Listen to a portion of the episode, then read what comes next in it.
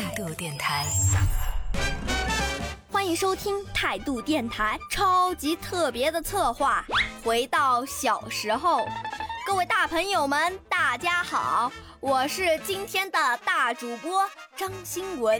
我今年已经九岁了，我发现大人们好像真的很在乎自己的名字，就像《千与千寻》里面的小白龙一样，名字被汤婆婆藏起来以后，就只能做一条小白龙了。我可不想变出那么多条小白龙来，所以我决定今天就把名字还给你们。请用你们大人的方式，再向其他大朋友做一个正式的自我介绍吧。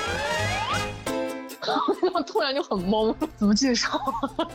我应该会这么介绍自己吧。我是若夏，是一个过得还不错的大人。我也不是一个世俗意义上非常圆满、幸福、成功的大人。但是在我自己的世界里面，我是一个很愉快、很幸福、很圆满的大人。就希望能够听到的人都可以做一个你想做的小孩儿，成长成一个你希望能成长成的大人。Over。大家好，我叫潘景浩，是一个敏感又矛盾的水瓶座。我爱玩模拟飞行，这大致上就是我。生活的全部了。大家好，我是木凡，喜欢音乐，喜欢阅读，喜欢电影，喜欢态度电台。这个算是大人的方式吗？Hello，大家好，我是那个 Ivan，就只能说我的英文名，担心会被听到。我感觉我还是一个就是社会不是特别认可的这样一个群体，但是的话，我感觉就是自己慢慢的在里边去找到力量，然后也看到了未来的一些方向。像我们这样，就是一定得自己想办法去创造自己的未来吧。未来太太多太多未知数了。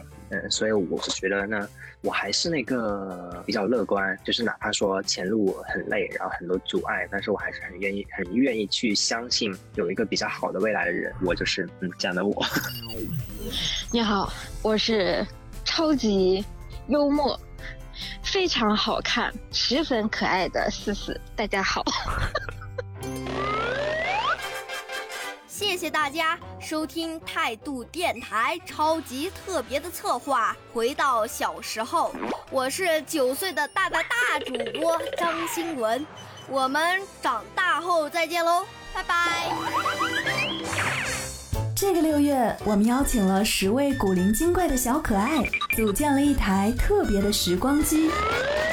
长大到底是一种什么感觉？在你的小时候，我把你们的名字藏起来时光机，把你们做大人好玩吗？同